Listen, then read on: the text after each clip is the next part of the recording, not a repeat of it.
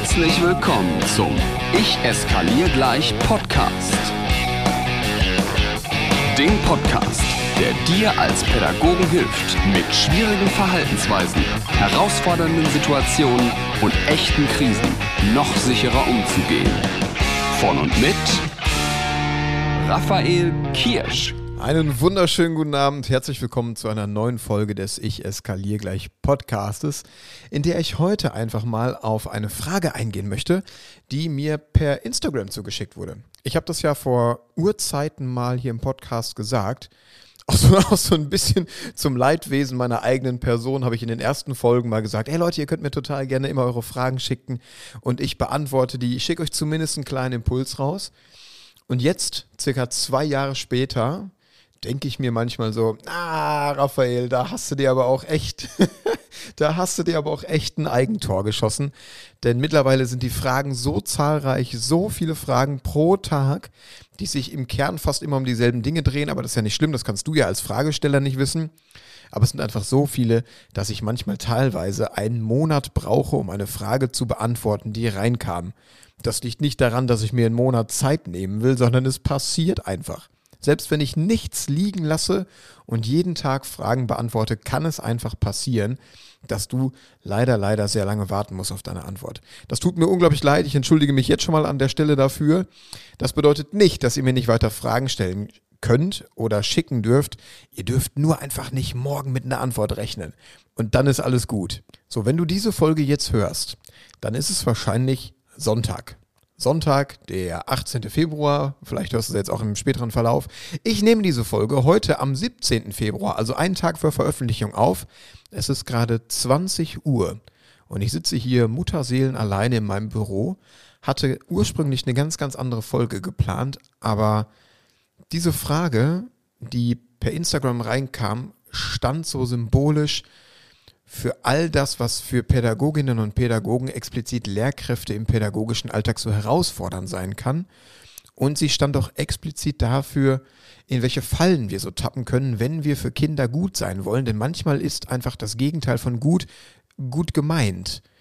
Also, heute ein paar Tage vor der Didakta einfach nochmal so eine QA-Folge, wo ich mal auf eine Frage explizit eingehe. Hier kommt sie und ich verrate dir auch, was meine Antwort an diejenige war, die äh, mir die Frage gesendet hat. Ich mache das jetzt so, ich habe die Frage jetzt nicht wirklich aufgeschrieben dabei, nur so ein paar Stichpunkte, aber du, du wirst schnell wissen, worum es geht. Also es ging so sinngemäß, äh, hallo Raphael, ich habe mal eine schnelle Frage. Ich habe da einen Schüler, den begleite ich seit der ersten Klasse, jetzt bis zur dritten Klasse. Und jetzt zu Beginn der dritten Klasse hat sich das Verhalten dieses betreffenden Schülers aber massiv verändert. Von einem abermals, naja, nennen wir es mal durchschnittlich guten Schüler hin zu jemandem, der sehr, sehr schnell in der Wut ist. Hin zu jemandem, dessen Leistungen stark abgenommen haben, der schnell in die Verweigerung geht, massiv blockiert, jemandem, der nicht nur aufhört zu arbeiten, sondern dann auch noch in dieser Verweigerung sehr frech wird, mit Gegenständen rumklappert, dann provokant Sachen auf den Boden fallen lässt, äh, freche Antworten gibt oder gar nicht mehr redet. Also so. Es, sind also diese beschriebenen und dann kippt es Momente, die ich schon mal in irgendeiner Podcast-Folge erwähnt habe. Ich glaube Folge 4 oder 5, also ziemlich am Anfang.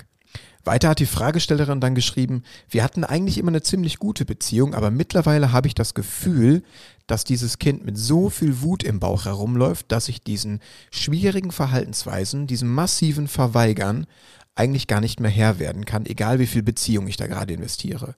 Ich versuche mit dem Schüler zu sprechen, ich versuche nicht zu bestrafen, ich versuche konsequent zu sein ich versuche Beziehung in den Momenten, wo es dem Kind nicht gut geht, Beziehung zu geben, Halt zu geben. Raphael, was kann ich tun? Also die Fragen waren ganz explizit, wie gehe ich mit dieser Verweigerung um? Und was tue ich bei diesem störenden Verhalten? Gebe ich da mehr Aufmerksamkeit? Gebe ich da weniger Aufmerksamkeit? So, du siehst, eigentlich sind das nicht nur zwei Fragen, das, das ist eine hohe, hohe Komplexität da drin. Ich verrate dir aber mal, was meine Antworten waren. Ich habe meine Antworten an die betreffende Person so als Tipps formuliert. Ne, die können wir jetzt einfach mal in der Reihenfolge durchgehen. Tipp Nummer eins war, lass uns doch nicht bitte immer alles direkt klären wollen. Ich weiß, Ich weiß, ich weiß, ich weiß. Wir Pädagoginnen und Pädagogen haben ein unglaubliches Harmoniebedürfnis. Selbst denen, denen ich in meinem Seminar sage, Leute, du hast doch bestimmt auch so ein riesengroßes Harmoniebedürfnis. Nö, habe ich nicht. Ja, selbst die wollen in der Regel immer alles klären, weil irgendwie das Gefühl da ist, dass nicht geklärte Streitigkeiten, eine nicht geklärte Verweigerung, ein Nicht-Knacken dieser harten Nuss irgendwie als nicht pädagogisch gewertet wird, als, naja, so arbeitet man nicht, ich muss das doch jetzt auflösen, gewertet wird. Ja, und dazu habe ich einfach ganz explizit mal gesagt, lass uns das doch mal nicht alles direkt klären wollen. Und ich beziehe mich da mal auf die letzte Podcast-Folge, wir klären das jetzt, hieß sie, wo ich das erklärt habe, warum das manchmal überhaupt keinen Sinn macht, jetzt gerade in diesen Situationen, wo es schon in der Verweigerung ist, wo es schon schwierig ist, wo es schon eskaliert, jetzt mit einem Schüler, mit einer Schülerin in die Klärung gehen zu wollen. Das liegt zum einen daran, dass der beschriebene Botenstoffcocktail, ne, das war nochmal Adrenalin, Noradrenalin, Serotonin, Dopamin, Cortisol, dass der ja bei Menschen in der Verweigerung, bei Menschen in Widerstand, bei Menschen in Wut einfach dazu führt, dass so alle rationalen Gedanken aus unserem Gehirn verschwinden und die reine Emotionalität überwiegt. Das heißt, rein faktisch ist ein Klären wollen mit solchen Kindern in so einem Moment einfach nicht möglich, weil die dir ja gar keine clevere Antwort geben können, wenn sie emotional beteiligt sind. Es gibt natürlich immer Kinder und Jugendliche, die planen so eine Verweigerung. Ne? Die lassen dich da eiskalt ins Messer laufen. Bei denen ist das natürlich nicht so. Und trotzdem würde ich dir auch bei denen den Rat geben, versuch das mal jetzt nicht klären zu wollen, sondern sag, okay, ich habe das gesehen, du bist wütend, alles in Ordnung. Wir besprechen das nachher. Was hat das denn noch für einen ganz, ganz starken Vorteil?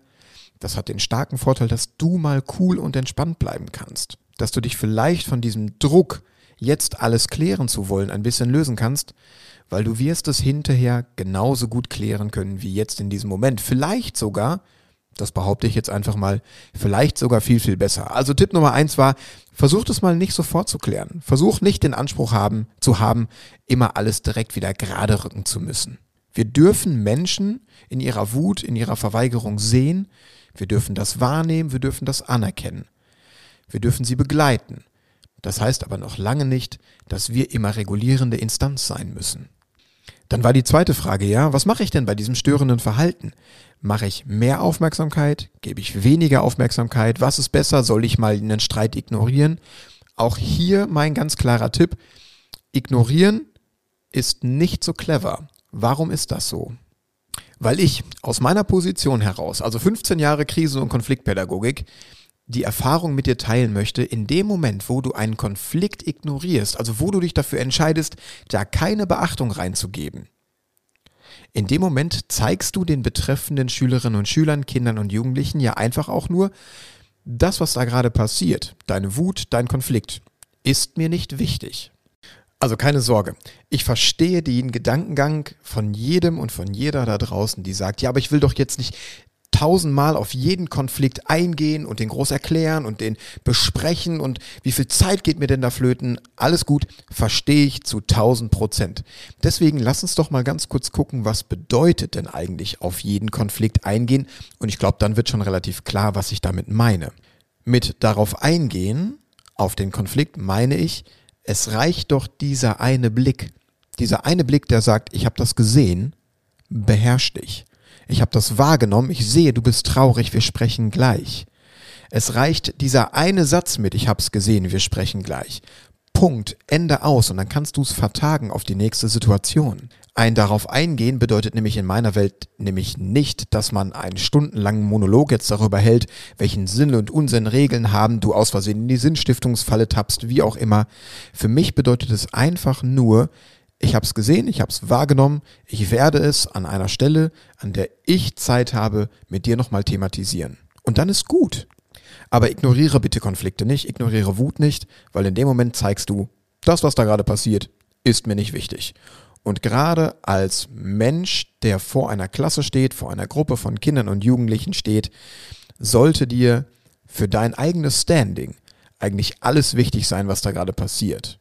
Nicht alles gleichwertig wichtig und nicht alles verdient 100% Energie. Aber wichtig ist alles auf jeden Fall. Der dritte Tipp, den ich geteilt habe, ging in die Richtung, dass wir ganz häufig einfach Symptombekämpfer sind.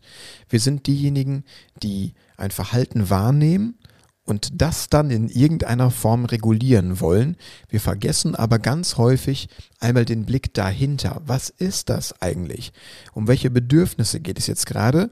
Und in diesem Beispiel ganz explizit wollte ich den Blick mal auf einen ganz anderen Zeitpunkt nämlich lenken und habe der Fragestellerin die Antwort zurückgeschickt, hey sag mal, wenn du diesen Schüler doch schon seit der ersten Klasse begleitest, er oder sie immer ein, naja, sagen wir durchschnittlich guter, vielleicht in einem positiven Sinne angepasster Mensch war und es jetzt zu Beginn der dritten Klasse kippt, dann lohnt sich doch der Blick einmal auf den Zeitpunkt, an dem es gekippt ist.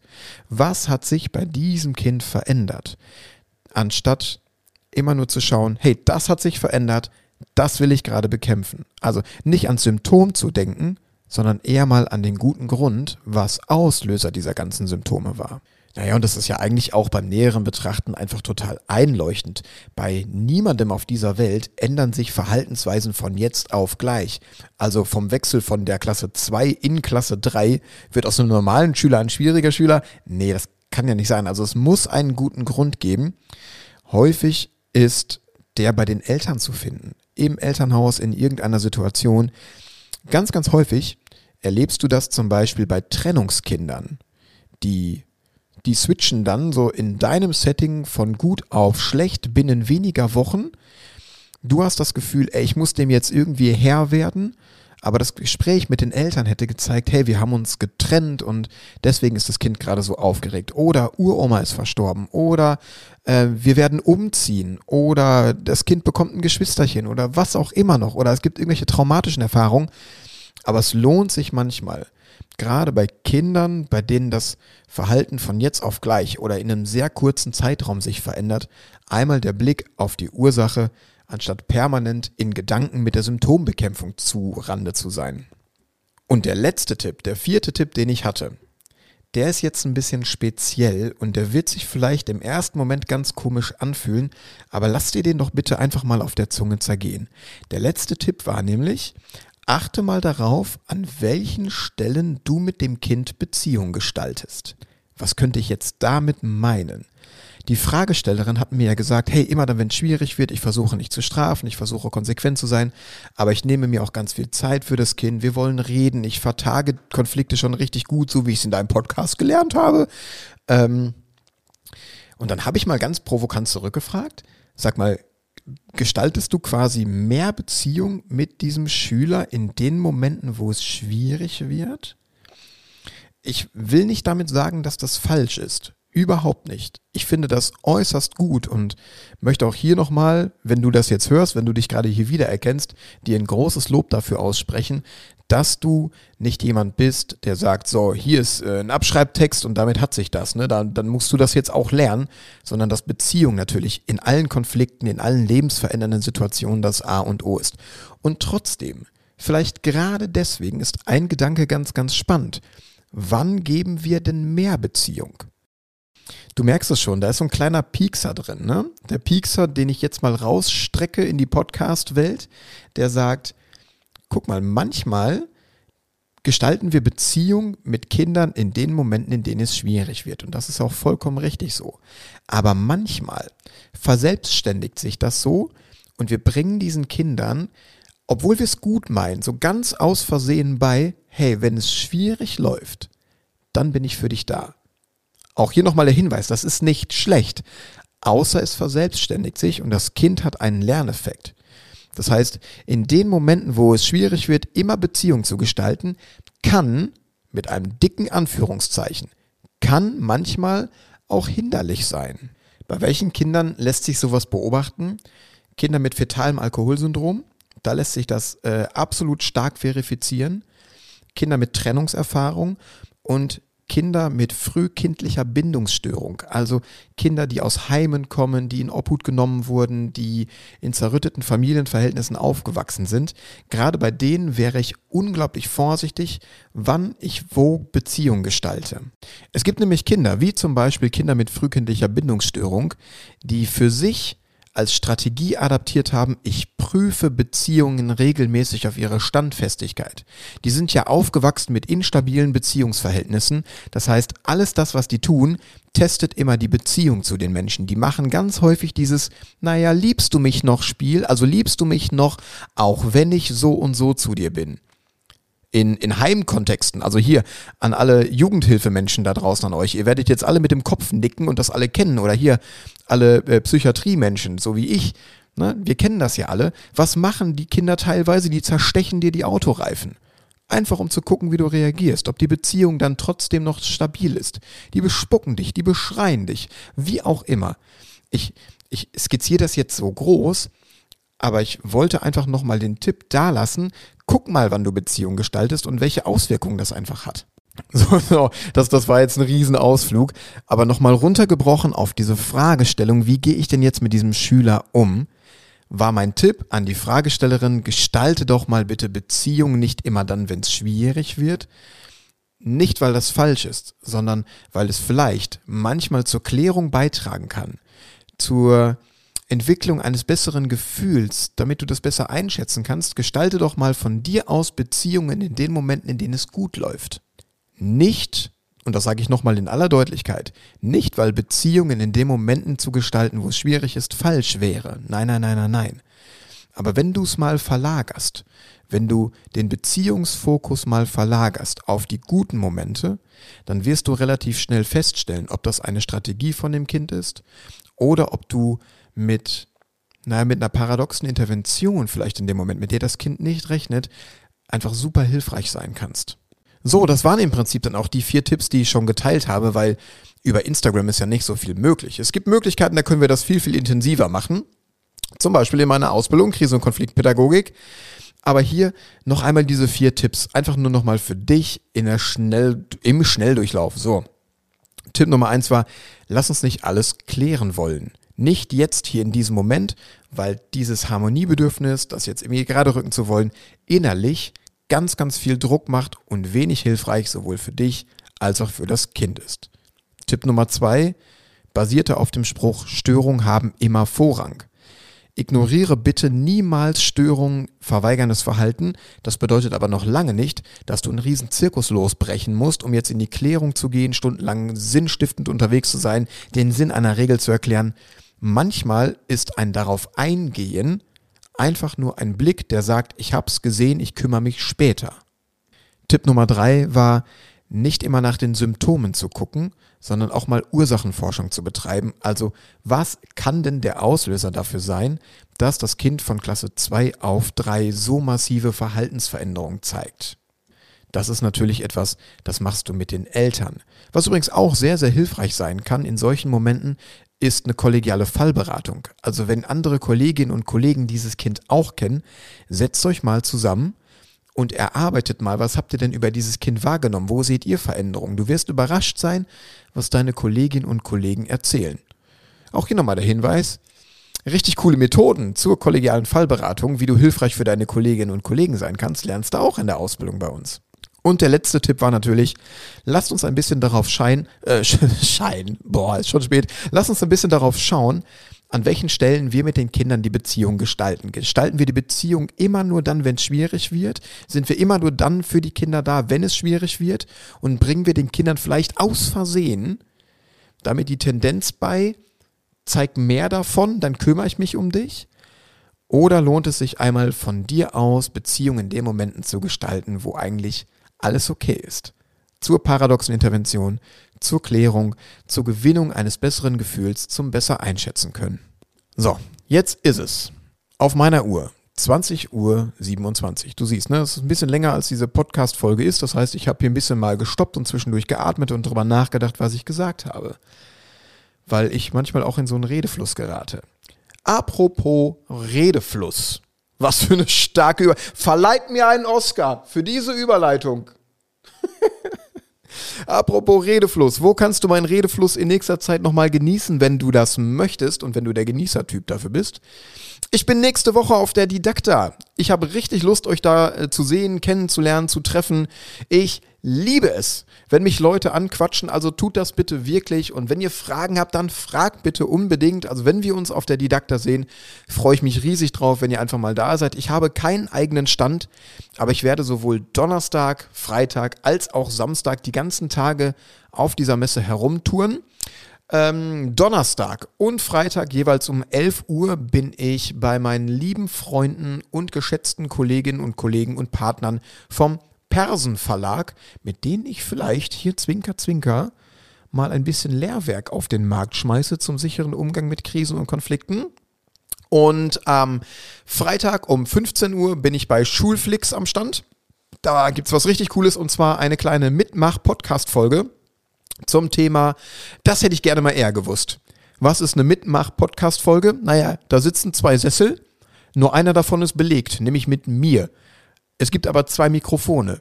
Und wenn du Lust hast und eine Frage hast oder schon mal irgendetwas wissen wolltest zum sicheren Umgang mit herausfordernden Kindern, Jugendlichen und Eltern, dann kommst du einfach zum Stand zu Schulflix, Freitag 15 Uhr, schnappst dir das Mikro und stellst deine Frage und dann kriegst du die beantwortet. Und all das äh, schneiden wir mit der Hilfe von Schulflix zu einer richtig coolen Podcast-Folge zusammen. Und am Samstag bin ich nochmal um 13 Uhr wieder bei den Freunden von Schulflix und dann machen wir einfach ein starkes Meet and Greet. Ansonsten tingle ich den ganzen Tag da rum, freue mich auf euren Besuch. Ähm, die nächste Podcast-Folge kommt dann in 14 Tagen, hoffentlich mit ein paar Eindrücken von der Didakta. Ähm, was will ich noch sagen? Leute, hey, die Ausbildung Krise- und Konfliktpädagogik. Wir starten jetzt gerade am 19.02. mit dem nächsten Durchgang, also Montag. Und die Anmeldephase für den kommenden Durchgang, also ab Juni, die startet jetzt. Wenn du dabei sein möchtest, wenn du einen der wenigen Plätze für diese Ausbildung haben möchtest, die sind nämlich limitiert, dann gehst du mal auf meine Homepage raphaelkirsch.com slash Ausbildung und füllst einfach mal das kleine Formular aus, bei dem wir uns ganz unverbindlich am Telefon einmal kennenlernen. Ich erzähle dir, ob die Ausbildung was für dich ist. Du darfst das selber entscheiden. Ich werde dir da nichts andrehen. Aber lass dir mal gesagt sein, wir sind gerade über 80 Menschen in dieser Ausbildung und das ist eine mega starke Community. Wir haben schon Praxiswochenende jetzt hinter uns erlebt. Es war einfach unglaublich cool, wie man sich da gegenseitig trägt. Das schönste Feedback, was ich, was ich bekommen habe, ähm, von einer Teilnehmerin, die sagte, ja, ich wollte dabei sein, ich finde das irgendwie cool, die Ausbildung macht mir Spaß, aber zu diesem Praxiswochenende, ne? Ich bin da jetzt hingefahren, weil es Pflicht war. Und ich bin da nicht hingefahren, um Freunde zu finden. Und scheiße nochmal, genau das ist passiert. Ich habe da Freunde gefunden. Und dann tauscht man sich in dieser Community aus, es bilden sich Lerngruppen. Also es, neben dem ganzen Content, den wir in dieser Ausbildung für dich haben, bildet sich da einfach gerade eine Menschenmenge von Gleichgesinnten. Pädagoginnen und Pädagogen, die immer denken, ach, ich will da was verändern. Ich krieg das jetzt hin. Ich habe noch so viele Jahre vor mir. Die können doch bitte mal mit den richtigen Strategien, mit dem richtigen Wissen einfach einfacher sein. So, und die letzte Ankündigung, die ich habe, ist, dass ich 2024 mit diesem kleinen Podcast, mit dem Ich eskaliere gleich Podcast, eine Tour starten werde, dieser Podcast lebt ja eigentlich von mir alleine. Ich sitze jeden Abend hier alleine und quatsch, nee, nicht jeden Abend, aber so alle 14 Tage sitze ich hier im Büro und quatsch mir einen zurecht für dich da draußen. Ich mag das, ich liebe das. Ich habe aber auch ein bisschen Lust, meine Fühler rechts und links auszustrecken, weil es Menschen da draußen gibt, die einfach tolle Geschichten haben, die jetzt vielleicht noch nicht in jedem Podcast rumgespukt sind. Menschen, von denen ich vielleicht auch lernen durfte. Und all die besuche ich mit der kleinen Ich eskaliere gleich Tour.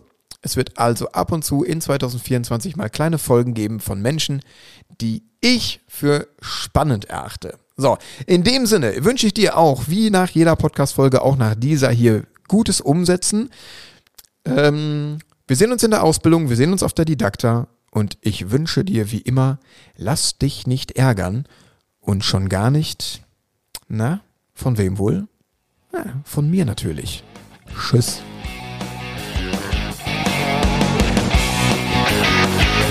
Noch mehr Impulse und alle Informationen zu Seminaren und Workshops findest du auf Instagram und auf raphaelkirsch.com.